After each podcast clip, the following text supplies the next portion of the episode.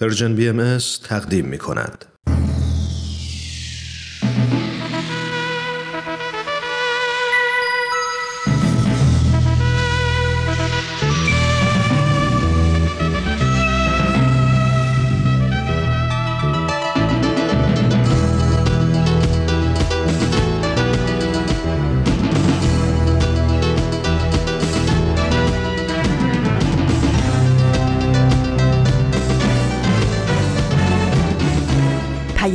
دوست. برنامه ای برای تفاهم و پیوند دلها.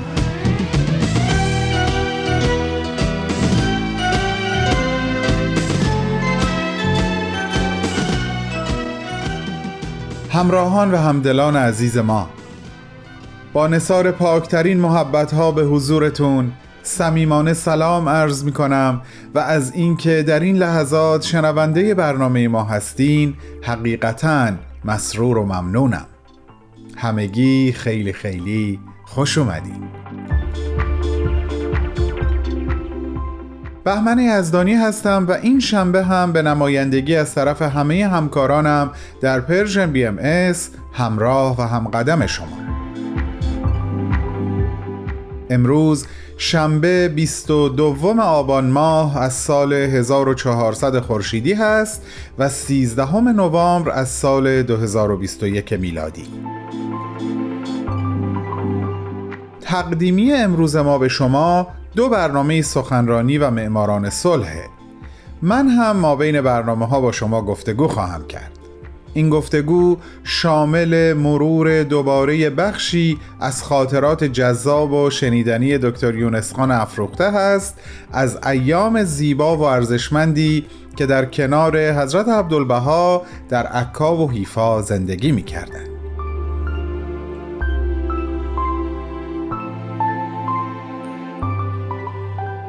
یه قسمتی بود که وقتی خوندمش اونقدر لطیف بود و اونقدر به قلب خودم نشست که همونجا گفتم بهمن اینو روز شنبه حتما باید با شنونده هات در میون بذاری. اون هم مربوط میشه به زمانی که یونس خان برای اولین بار یک نوزاد چهار ماهه رو می‌بینن. البته برای چهار ماهگی شاید بهتر باشه بگم طفل شیرخوار تا نوزاد. اما اونچه که مهمه هویت این نوزاد یا طفل شیرخوار هست. یونس خان می نویسن من اونقدر همه هوش و حواس و دل و جونم. پیش حضرت عبدالبها بود که اصلا دلم نمی‌خواست به هیچ کس دیگه جدی فکر بکنم. یعنی ذهنم معطوف و متمرکز هیچ کس دیگه ای نمی‌شد یا در واقع نمیذاشتم که بشه. تا اینکه شنیدیم در خانواده حضرت عبدالبها نوزادی به دنیا آمده که اسمش رو شوقی گذاشتن. اولین باری که قرار شد بریم و اون طفل رو ببینیم مدام به خودم می‌گفتم خب قراره بریم یه طفل شیرخوار رو ببینیم دیگه. همین. اما وقتی چشمم به چهره او افتاد گرفتار چنان احساسی شدم که قادر به نوشتنش نیستم. موهای نرم و سر کوچکش رو نوازش کردم و بوسیدم. برای توصیف چهرش هیچ چیز نمی‌تونم بگم جز اینکه به شدت یادآور چهره نوزادی بود که در عکس ها در آغوش مریم مقدس دیده بودم. این دیدار دو بار دیگه هم برای من میسر شد. یه بار در سن نه سالگی و یه بار هم در سن یازده سالگی شوقی افندی. تصور کنین چه تجربه منحصر به فردی بوده که کسی مثل یونس خان تونسته شوقی جان عزیز رو در چهار ماهگی ببینه. سرش و موهای نرمش رو نوازش کنه و ببوسه. این دقیقا همون حس شیرین دلنشینی بود که دوست داشتم با شما قسمت کنم. بسیار هم عالی. من کماکان با شما خواهم بود و در این قسمت از برنامه ازتون دعوت می‌کنم شنونده سخنرانی این هفته باشید. بفرمایین خواهش می‌کنم.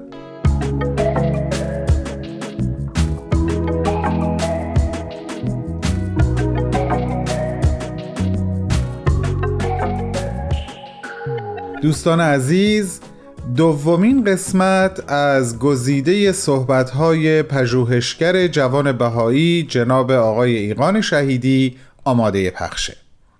قسمت اول رو هفته قبل شنیدیم و سومین و آخرین قسمت از این سخنرانی رو شنبه هفته آینده خواهیم شنید. این سخنرانی در سی و یکمین دوره از کنفرانس دوستداران فرهنگ ایرانی در سال 2021 ایراد شده با عنوان زندگی عبدالبها و عظمت و گستره فعالیت‌های او. با هم میشنویم.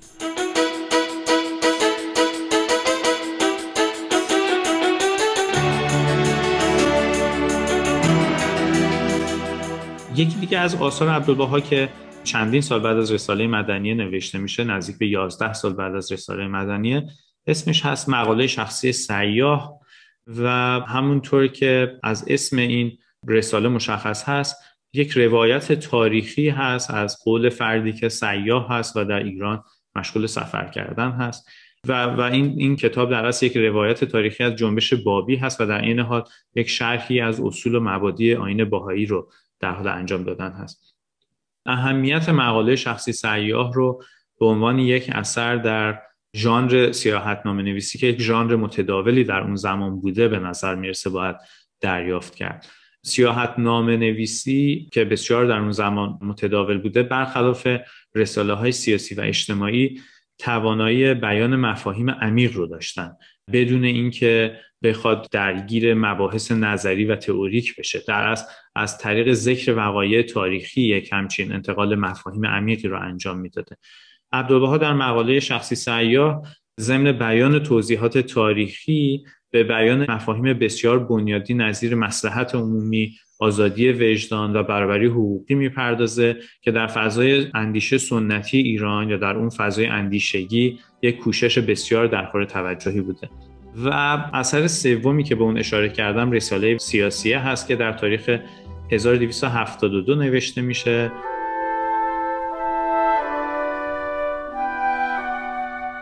این رساله که 18 سال بعد از رساله مدنیه در اصل نوشته میشه یک معلفه های دیگه ای از حکمروایی عادلانه و پیشرو رو به تصویر می‌کشه و از این رو یک قرابت مفهومی و محتوایی با رساله مدنیه و همطور مقاله شخصی سیاه داره. همونطوری که عرض کردم سگانه مقاله شخصی سیاه رساله مدنی و رساله سیاسی در منظومه فکری عبدالبها و در بیان مزامین سیاسی اجتماعی و تاریخی مربوط به اون دوره از ایران یک نقش بسیار برجسته داره و تا حدود زیادی عناصر و مقومات اندیشه اجتماعی و سیاسی باهایی رو نشون میده. دوباره اگر بخوایم به تاریخ برگردیم با بهبود نسبی اوضاع باهایان در شهر عکا که همه از زندان عکا بیرون اومدند و به خونه هایی در شهر عکا منتقل شدند با هدایت الله عبدالبها بیش از قبل فرصت گسترش دایره ارتباط با اندیشمندان، نویسندگان، شاعران و رهبران مذهبی رو در فلسطین و همینطور در شهرهای نزدیکی که زندگی می‌کرده پیدا می‌کنه. در سال 1259 خورشیدی بوده که عبدالبها سفری به بیروت میره و این سفر به دعوت مدحت پاشا صورت می‌گیره. مدحت پاشا که مشهور به پدر قانون اساسی ترکیه هست در اون زمان والی سوریه و بیروت بوده. خیلی جالب هست که عبدالبها به عنوان یک فردی که جوان هست همچنان و رسما به عنوان یک زندانی محسوب میشه به دعوت یک همچین شخص بزرگی به بیروت میره. و علاوه بر ملاقات مدحت پاشا عبدالبها ملاقات های مهم دیگه ای با اندیشمندان و همینطور مسئولین مختلف داشته. مثل ملاقاتی که با شکیب ارسلان شاهزاده لبنانی داشته و همینطور ملاقاتی که با محمد عبدو اندیشمند معروف اسلامی داشته که بعدها این ملاقات ها سبب میشه دوستی های خیلی نزدیک و صمیمانه بین عبدالبها و این شخصیت ها شکل بگیره. محور سخنان عبدالبها با این روشنفکران عرب تاکید بر ضرورت نوآوری کنار گذاشتن هر گونه تعصب و تاکید بر اصل وحدت ادیان بوده. و حالا قبل از درگذشت خودش در سال 1271 در چندین اثر عبدالبها رو به عنوان مرجع جامعه باهایی بعد از خودش معرفی می‌کنه. در لوح قدس در کتاب عهدی و همینطور در کتاب اقدس با الله اشاره به نقش و مقام عبدالبها بعد از خودش می‌کنه و از جامعه باهایی در سراسر عالم از نزدیکان خودش درخواست می‌کنه که بعد از درگذشت اون به عبدالبها به عنوان مرجع نهایی برای تفسیر و تبیین آثار بهاءالله و همینطور مرجع جامعه باهایی نگاه بکنن و همین اتفاق میفته وقتی عبدالبها زمام امور جامعه باهایی رو در دست می‌گیره چند حوزه اصلی اقدام رو ما می‌تونیم مشخص بکنیم که در فعالیت هایی که عبدالبها انجام می‌داده بسیار برجسته بوده.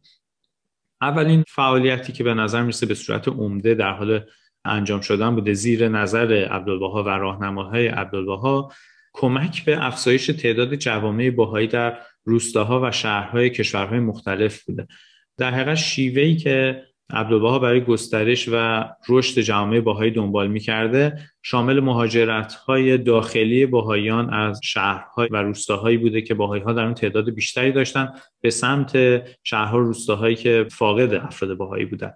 و بعد از مهاجرت این افراد به این روستاها و شهرهای جدید و حتی کشورهای جدید که همراه با فداکاری های بسیار زیادی بوده باهایی هایی که مهاجر بودن سعی می‌کردن که جوامع جدیدی رو در این نقاط جدید ایجاد بکنن جوامعی که بر اساس اصول و های باهایی شکل گرفته بوده. اصول و های مثل عدالت اجتماعی اتحاد و بربری جنسیتی مثل وحدت نژادی مثل هماهنگی این و دین و موضوعاتی از این قبیل. آموزه هایی که در آثار بها همشون مندرج هست. و به مرور زمان ما می‌بینیم که جوامع باهایی بیشتر و بیشتری در روستاها و شهرهای مختلف کشورهای مختلف ایجاد میشه و این جوامع هسته های اولیه جوامع فعلی باهایی هستند که در کشورهای مختلف دنیا وجود دارن. بنابراین می‌بینیم که این اقدام عبدالبها چگونه تاثیر خودش رو تا زمان حال گذاشته.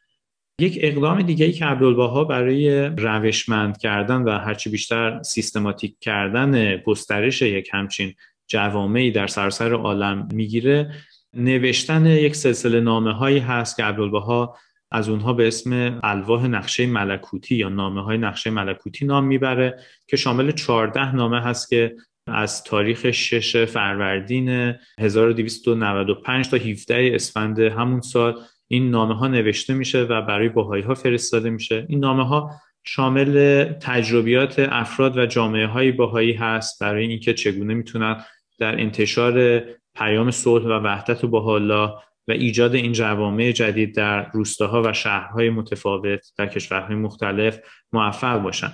و بنابراین عبدالبها سعی می‌کنه در طی این نامه ها دانشی که در این حوزه وجود داشته رو مندرج بکنه و با تعداد هرچه بیشتری باهایان در میون بذاره.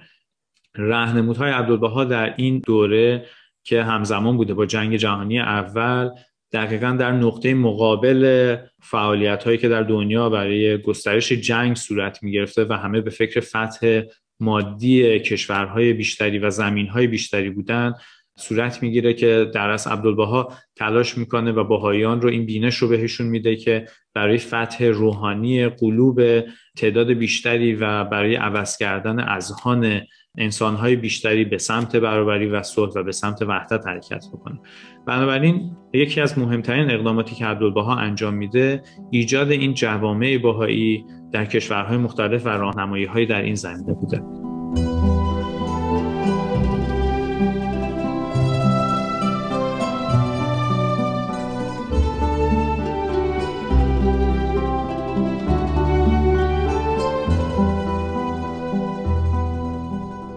دوستان عزیز به شما خسته نباشید میگم و یادآوری می‌کنم که شنونده دومین قسمت از سخنرانی آقای ایقان شهیدی پژوهشگر بهایی هستید. سخنرانی تحت عنوان زندگی عبدالبها و عظمت و گستره فعالیت های او. تا ثانیه های دیگه ادامه صحبت های ایشون رو پی می‌گیریم.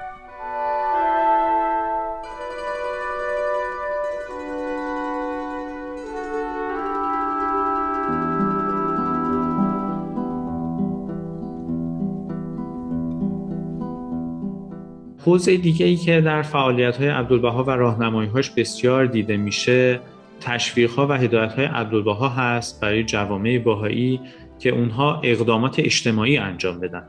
نه با هدف گسترش اعتقادات باهایی و ارزش هایی که از اونها نام بردیم ارزش های روحانی بلکه برای بهبود وضعیت اجتماعی و مادی جوامعی که باهایی ها در اون زندگی می‌کردن. چه در شهرها و چه در روستاهای کشورهای مختلف.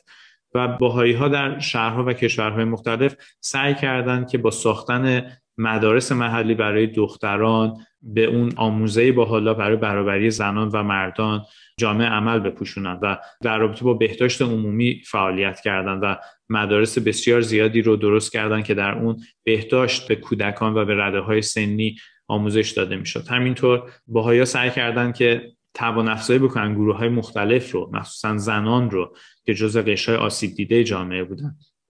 یکی دیگه از این مثال ها مثال کشاورزی هست که عبدالبها سعی در گسترش اون کشاورزی که کشاورزی پایدار هست و به محیط زیست کمک می‌کنه. عبدالبها یک همچین کشاورزی رو خیلی تشویق می‌کرده. یک نمونه عملی از این مثال رو اگر من بخوام عرض بکنم عبدالبها در سال 1280 خورشیدی یک زمین های بایری رو که در شرق رود اردن بوده در منطقه که به اسم عدسیه شناخته می شده رو خریداری می‌کنه. و این زمین های بایر رو با دعوتی که از برخی از کشاورزای ایرانی انجام میده از اونها می‌خواد که به این مکان بیان مهاجرت بکنن و مهارت های کشاورزی خودشون رو برای آبادانی این سرزمین انجام بدن. برای خیلی از باهایی ها به شهر عدسیه مهاجرت می‌کنن به منطقه عدسیه و شروع به تولید محصولات کشاورزی و صادرات اون می‌کنن. از اون دانش کشاورزی که داشتن به ایجاد صد کاشتن درخت های مختلف و همینطور محصولات جدید کشاورزی که در اون منطقه ها هیچ وقت سابقه نداشته مبادرت می‌کنن و اون زمین های بایر ظرف یک مدت بسیار کوتاهی متحول میشه و دارای سیستم لوله کشی آب میشه دارای سیستم برقرسانی میشه مدرسه تاسیس میشه کلاس های سوادآموزی برای بزرگسالان تاسیس میشه و فرآیندهای مشورتی دموکراتیک تاسیس میشه. این مثال نشون میده که عبدالبها چطوری با هدایت ها و راهنمایی های خودش زمین های بایری که در شهرها و روستاهای مختلف وجود داشته و مناطق مختلفی که دست نخورده بودن رو کمک می‌کرده پیشرفت در اونها رخ بده و هرچه بیشتر به صورت روشمند مترقی بشن. خب این نکته نکته بسیار ارزشمندی هست که بخشی از فعالیت های عبدالبها برای ترویج اقدام اجتماعی رو شامل میشه. همینطور با کمک عبدالبها مدارس دخترانه و پسرانه بسیار زیادی در ایران ساخته میشه. عبدالبها راهنمایی و هدایت می‌کرده که باهایی ها در شهرهای مختلف مثلا در همدان، در کاشان، نجف آباد، آباده، قزوین و بسیاری شهرهای دیگه و روستاهای دیگه مدارس نوینی رو تأسیس بکنن که دختر و پسر بتونن به صورت برابر در اونها تحصیل بکنن. نکته جالب اینجاست که علما و روحانیون مخالف تأسیس یک همچین مدارسی بودن و یک همچین مدارسی چالش های بسیار زیادی رو ایجاد کردنش برای باهایی ها به وجود می آورده ولی لاجرم باهایی ها این فعالیت ها رو ادامه می‌دادن چون مطابق با اعتقادات اونها مبنی بر بربری جنسیتی بوده که در آثار الله منعکس می شده و در این مدارس علاوه بر علوم جدید مثل ریاضی، فیزیک، زیست و بهداشت باهایی ها سعی می‌کردن که برخی از دروسی رو مثل هنر مثل زبان فرانسوی انگلیسی رو تدریس بکنن که هرچه بیشتر ایرانی ها با این هنرها هم آشنا بشن. این اقدامات عبدالبها نشون می‌داده که عبدالبها نه فقط بر گسترش اخلاقی و روحانی جوامع بیشتری تاکید می‌کرده ابعاد اجتماعی و مادی جوامع رو هم که تأسیس می شدن برای عبدالبها بسیار مهم بوده. ولی اقدامات عبدالبها در طی سالهای بعد محدود به اینها نمیشه. اگر بخوام دوباره به تاریخ برگردیم عبدالبها با خلع عبدالحمید از سلطنت عبدالحمید که سلطان عثمانی بوده در سال 1288 تمام زندانیان عقیدتی و مذهبی عثمانی آزاد میشن از جمله عبدالبها که محبوس بوده در شهر عکا. عبدالبها بعد از سقوط عبدالحمید وقتی که فقط 66 سال داشته تصمیم به مسافرت به مصر و اروپا می‌گیره. که این مسافرت به دعوت بهایان این کشورها صورت گرفته بوده. این مسافرت خیلی حائز اهمیت از اون جهت که برای اولین بار هست که رهبر اولیه یک دین سرزمین خودش رو برای انتشار تعالیم و آموزه های خودش ترک می‌کنه و به غرب سفر می‌کنه. البته عبدالبها اولین فرد ایرانی هم بوده که از جانب شرق به غرب سفر می‌کنه. و در اروپا و آمریکا در فضاهای خیلی متعددی مثل دانشگاه های مختلف انجمن های مختلف در رابطه با موضوعات بنیادین اجتماعی اقتصادی فرهنگی سیاسی و الهیاتی صحبت می‌کنه. سفر عبدالبها در سال 1289 شروع میشه و عبدالبها از راه دریا به مصر حرکت می‌کنه. در مصر عبدالبها ملاقات های بسیار مهمی رو با اندیشمندان مختلف و روزنامه نگارها فعالین مدنی در این کشور داشته. مثلا با شیخ علی یوسف که مدیر روزنامه المعید هست با خدیو مصر با دو نفر از علمای برجسته مصر مثل شیخ محمد نجیب و شیخ محمد رشاد و همینطور با جورجی زیدان که یک نویسنده مشهور مجله الهلال بوده ملاقات می‌کنه. نه تنها در مصر که در دو سال بعد از سفرهای عبدالبها که شامل کشورهای اروپایی و آمریکایی میشه که من خیلی سریع الان به برخی از ملاقات های عبدالبها اشاره می‌کنم عبدالبها در همه این ملاقات ها در رابطه با یک اصول و یک ارزش ها و آرمان هایی صحبت می‌کرده و دیدگاه های باهایی رو سعی می‌کرده با مخاطبین خودش در میون بذارن بر اساس دقدقه هایی که مخاطبینشون داشتن و بر اساس بینش های باهایی.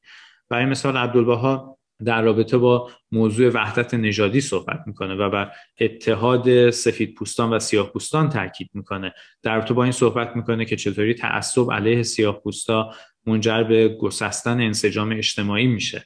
و در رابطه با این صحبت می‌کنه که الهیات باهایی که الهیات یگانگی و وحدت هست چگونه می‌تونه کمک بکنه و تقویت بکنه بافت اجتماعی که بتونه غلبه بکنه به تعصب علیه سیاه پوستان.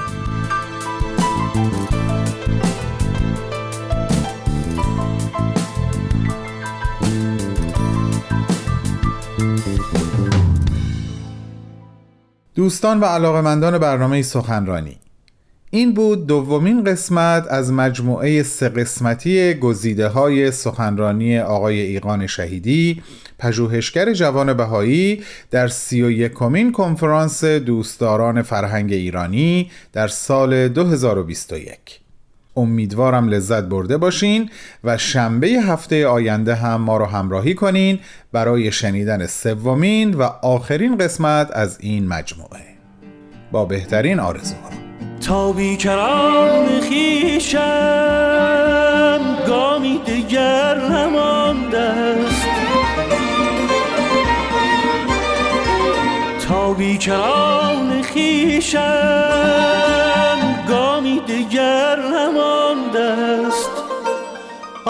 آغوش مهر بکشای ای راز روزگاران ای راز روزگاران ای راز روزگاران.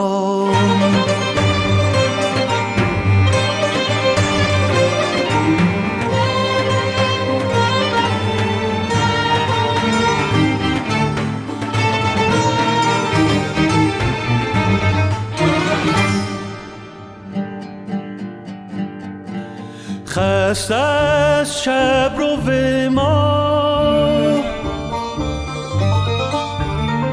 خست از شب رو ما.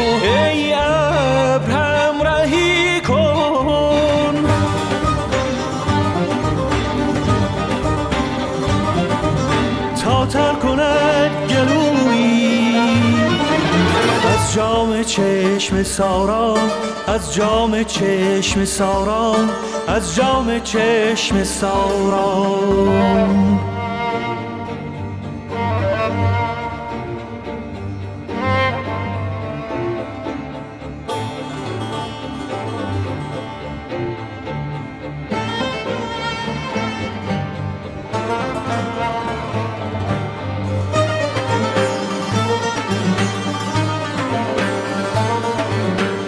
شب چه می کشانی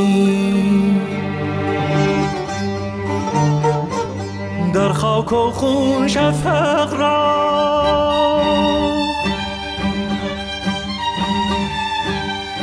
ای شب چه می کشانی در خاک و خون شفق را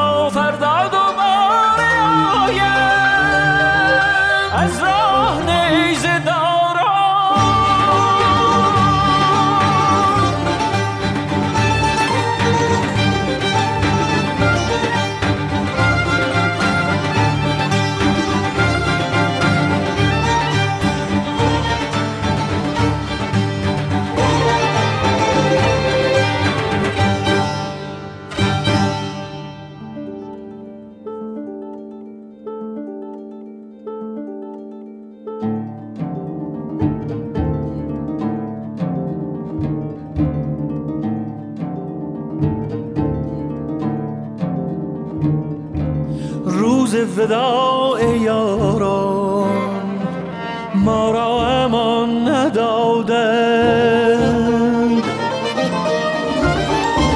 روز وداع یاران ما را امان ندادند. دردا کتاب بگریم چون ابر در بهاران چون در بهاران چون ابر در بهاران.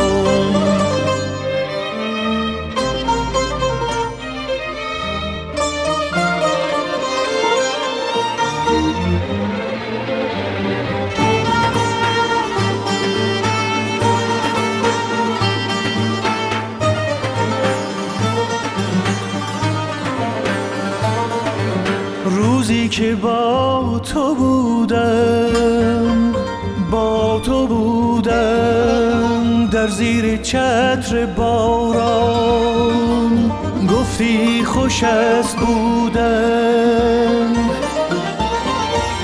گفتم کنار یاران کنار یاران کنار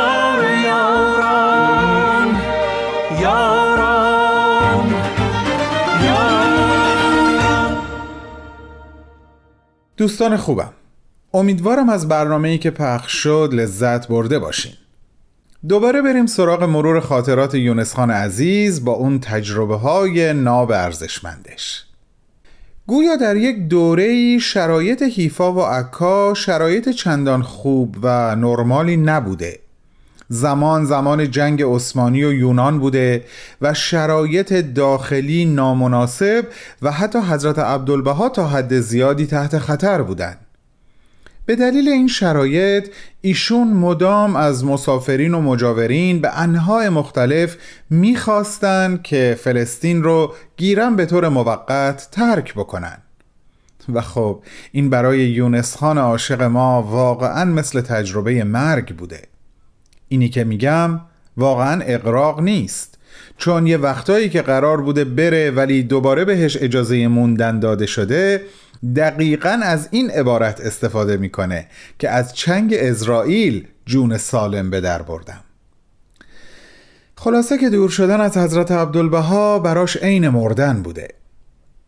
سری اول که خواهش می‌کنه بمونه این خواهش مورد قبول واقع میشه و خب او بسیار خوشحال بوده. اما این خوشحالی با بروز یک فکر دستخوش تغییر و تحول میشه. در واقع این فکر میاد سراغش که نکنه من اراده خودم رو به اراده حضرت عبدالبها ترجیح دادم. اما وقتی این فکر رو بازگو می‌کنه حضرت عبدالبها بهش اطمینان میدن که اینطوری نیست. این اراده من بود که تو بمونی. خیالت راحت. مدت زمان میگذره تا دوباره قرار بر این میشه که از عراضی مقدسه و از پیش حضرت عبدالبها به سمت ایران روونه بشه. بار و بندیل سفر رو میبندن و آزم رفتن میشن. اما وقتی داشتن از پله ها پایین می اومدن که برن پیکی دوان دوان از راه می‌رسه با یک خبر بی نهایت خوشحال کننده برای یونس خان. حضرت عبدالبها در دقایق آخر پیغام فرستادن که ایشون بمونن و با بقیه راهی نشن. و دیگه شما خودتون می‌تونین تصور بکنین که رسیدن این خبر با دل و جان یونس خان شیفته و فریفته چه کرده؟ همه میرن و یونس خان میمونه در یک مسافرخونه خلوت و آبگوشت های خوشمزه و نونهایی که گندمش با زمزمه و آواز پاک شده بودند. یه روز حضرت عبدالبها به مسافرخونه تشریف میارن و با خنده و شوخی به یونس خان میفرمایند جناب خان تنها ماندید. و یونس خان در جواب این بیت شعر رو برای ایشون می‌خونن هر یک از دایره جمع به جایی رفتند ما بماندیم و خیال تو به یک جای مقیم. این قضیه یه ده دوازده روزی گویا طول می‌کشه تا اینکه یه روز حضرت عبدالبها به شکل غیر منتظره میان پیش یونس خان و حرفی رو می‌زنن که او از شنیدنش شکه میشه. اجازه بدین این قسمت رو عینا از رو براتون بخونم. یک روز عصر در بیرونی ایستاده بودم. قفلتا سرکار آقا تشریف آورده فرمودند جناب خان فردا شما آزمید یک لحظه از فرط حیرت زبانم بسته شد و ندانستم چه عرض کنم. متبسمانه فرمودند بله ها؟ عرض کردم نفرموده بودید. فرمودند مکاتیبی که خواسته بودی نوشتم دادم معنی آن چه بود؟ عرض کردم معنیش این بود و اشکم سرازیر شد فرمودند میدانی چه خبر است؟ من می‌خواهم با آن سروری که اینجا آمدی با همین سرور بروی بخند من حسب الامر در دل تدارک خنده می کردم که یک بار دیگر به صدای بلند فرمودند مرتی که بخند. ناگاه قهقهه خنده من بلند شد. هیکل مبارک مرحبا مرحبا گویان از پله ها بالا رفتند و این حالت خنده و شعف با من بود تا وقتی که سه چهار ماه بعد در تهران از خواب بیدار شدم و تفصیل آن بعد می آید.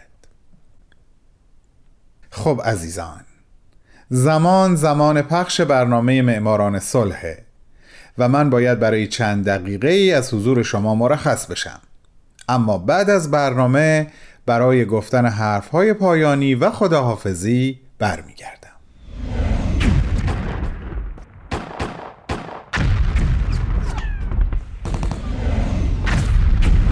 معماران صلح.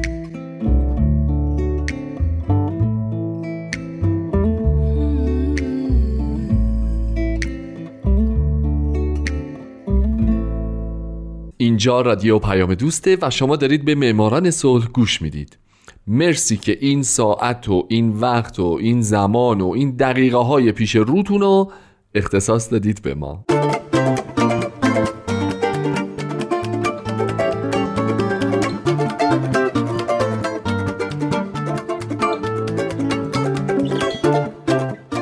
سلام به شما. به مهماران صلح خوش اومدید. من در این برنامه به زنان و مردان و شرکت ها و مؤسساتی می‌پردازم که به خاطر فعالیت هاشون به نوبل صلح دست پیدا کردند. کسانی که یا تمام زندگیشون رو وقف صلح کردند یا در برهی از زمان کاری کردند که دنیا برای ما جای امتری بشه. من هومن عبدی از شما می‌خوام که به معماران صلح شماره 38 گوش بدید.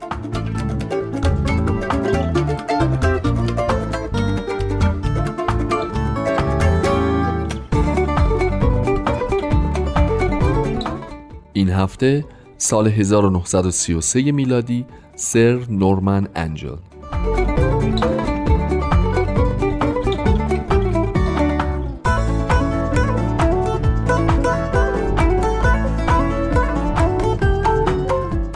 دوستان عزیزم سال 1932 سالی بود که کسی برنده جایزه نوبل صلح نشد. تو سال 1933 هم کمیته نروژی نوبل که وظیفش اهدای جایزه نوبل صلح به برندگانه قصد نداشت به کسی این جایزه رو بده. یعنی اینکه در طول فرایند گزینش برنده سال 1933 این کمیته هیچ کدوم از نامزدهای اون سال رو که معیارهای برشمرده شده در وصیت‌نامه آلفرد نوبل رو داشته باشند تشخیص نداد. توی همچین شرایطی و بر اساس اساسنامه نوبل میشه جایزه رو تا یه سال بعد نگه داشت. بنابراین در سال 1934 کمیته نوبل صلح سر نورمن انجل رو برنده جایزه نوبل صلح در سال 1933 اعلام کرد.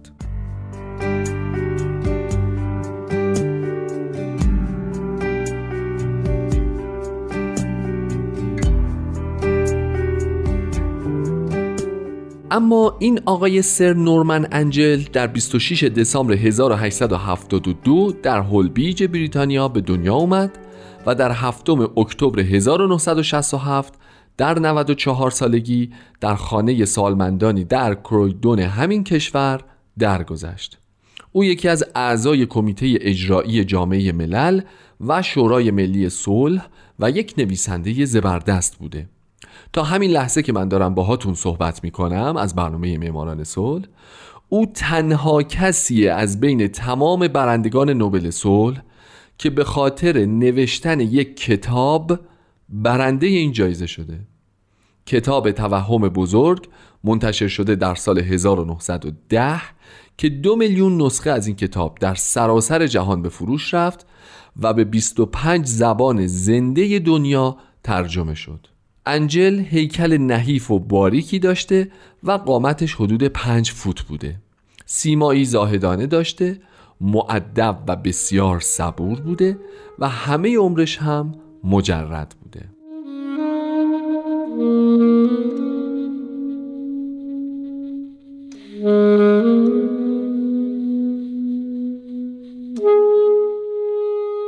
انجل یکی از شش فرزند توماس انجل لین و مری لین بود او در خانواده ویکتوریایی ثروتمند اما بدون تکلفهای آشنای ثروتمندان انگلیسی بزرگ شد و به شدت تحت تاثیر خواهر بزرگترش کری و البته نویسندگانی همچون هربرت اسپنسر، هاکسلی، ولتر، داروین و میل بود. به خصوص اینکه انجل در سن دوازده سالگی مقاله‌ای در باب آزادی اثر میل رو می‌خونه و برای سالیان طولانی این مقاله میشه سرچشمه اصلی تفکر او.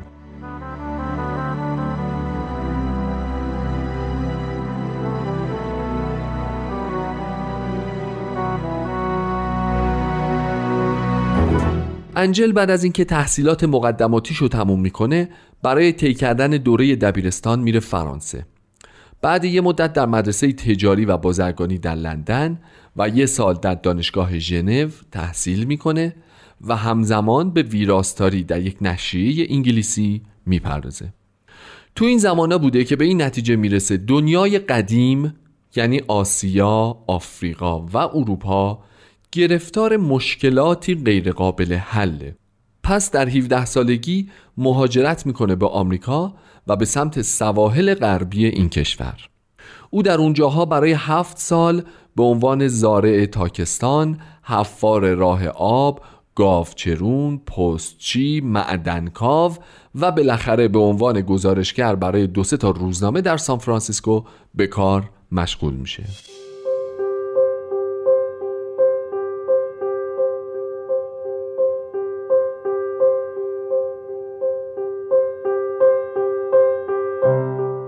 چند سال بعد یعنی در سال 1988 به انگلستان فراخونده میشه برای رسیدگی به بعضی از امور خونوادگی. یه مدت انگلستان میمونه و بعد میره پاریس و به روزنامه نگاری و ویراستاری برای چند تا روزنامه می‌پردازه. در همین موقع ها بوده که برای چند تا روزنامه آمریکایی هم خبرنگاری می‌کرده. به خصوص چند تا گزارش می نویسه درباره چند و چوند پرونده دیریفوست که اگه یادتون باشه قبلا تو چند برنامه پیش گفتم بهتون دیریفوس یه ارتشی بوده که دولت فرانسه به او اتهام خیانت می‌زنه میندازنش زندان اما بعد دولت می‌فهمه که اشتباه کرده و این میشه یک آبروریزی درست و حسابی برای سیستم قضایی این کشور.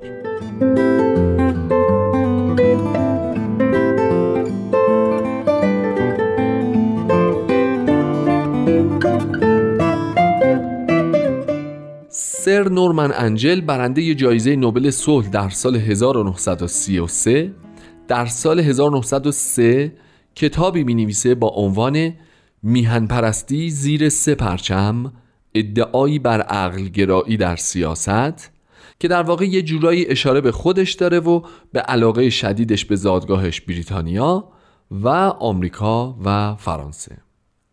بعد در سال 1905 او ویراستاری روزنامه دیلی میل رو میپذیره اما دو سال بعد بیخیال ویراستاری میشه و تمام وقت خودش رو صرف نگارش و سخنرانی می‌کنه که این باعث شهرت زیاده او میشه.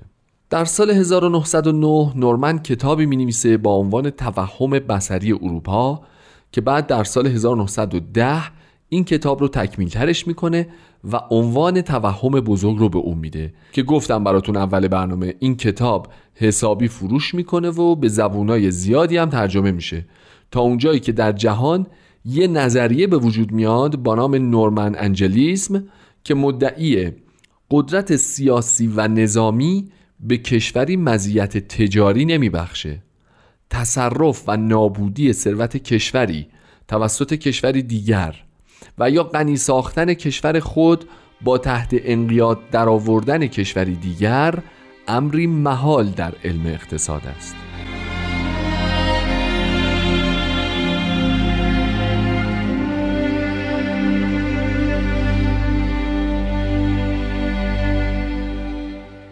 بعد از موفقیت این کتاب در چهل و یک سال بعد انجل به طور میانگین سالی یک کتاب منتشر کرد. کتابایی در زمینه های مختلفی مثل اقتصاد، جنگ، پول، موضوعات میهن پرستانه، آموزش و البته صلح. انجل در 1951 کتابی می نویسه با عنوان افتر آل که اوتوبیوگرافی است از مردی ماجراجو، متعصب، کوشا و منطقی که در جستجوی فرمولیه تا بشر رو قادر بکنه به صلح بینالمللی برسه اما نوشتن کتاب تنها کاری نبود که انجل بعد از نوشتن توهم بزرگ انجام میده او در طی زندگیش برای روزنامه ها و نشریات مختلف به طور مرتب مطلب می نویسه و از سال 1928 تا 31 نشریه فارن افرز روابط خارجی رو ویراستاری می‌کنه. او چند سالی هم به عنوان یکی از اعضای حزب کارگر پارلمان و عضو کمیته مشورتی اون حزب هم مشغول به کار میشه. اما چون احساس می‌کرده موضوع اینترناسیونالیسم یا بین المللی گرایی رو میشه فارغ از پیوندهای حزبی خیلی بهتر به مردم ارائه بده سیاست و دنیاشو می‌ذاره کنار.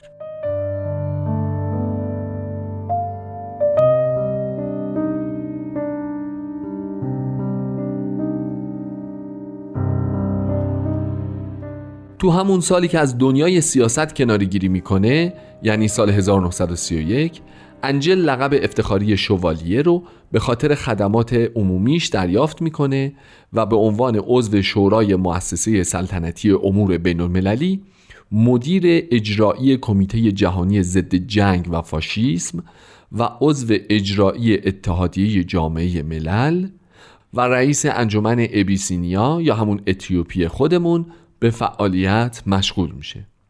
برای مدت طولانی نیم قرن او هر سال برای سخنرانی های دوره ایش به نقاط مختلف جهان سفر می کرد و حتی این کار رو در سن 90 سالگیش هم انجام داد که رفت آمریکا برای یه تور دو ماهه سخنرانی.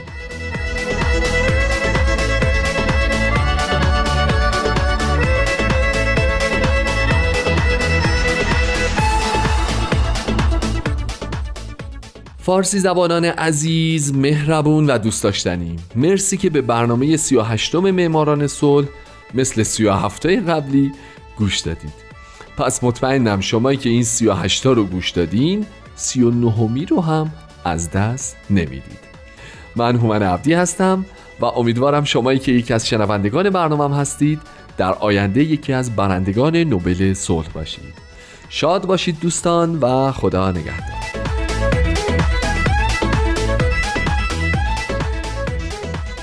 دوستان نازنینم به انتهای برنامه نزدیک میشیم. من به شما در هفته آینده خواهم گفت دلیل اینکه حضرت عبدالبها یونس خان رو چند روز بیشتر پیش خودشون نگه داشتن چی بود؟ و در نهایت ایشون رو با چه مأموریتی راهی ایران کردن؟ امیدوارم از برنامه های امروز لذت برده باشین و به قلبتون نشسته باشه. خواهش می‌کنم ارتباطتون رو با ما حفظ کنین و برای ما در صفحات Persian BMS پیغام بفرستین. همگی شما رو به عواطف قلبی و حقیقی خودم اطمینان میدم و تا شنبه هفته آینده شما رو به خداوند بزرگ میسپرم بدرود.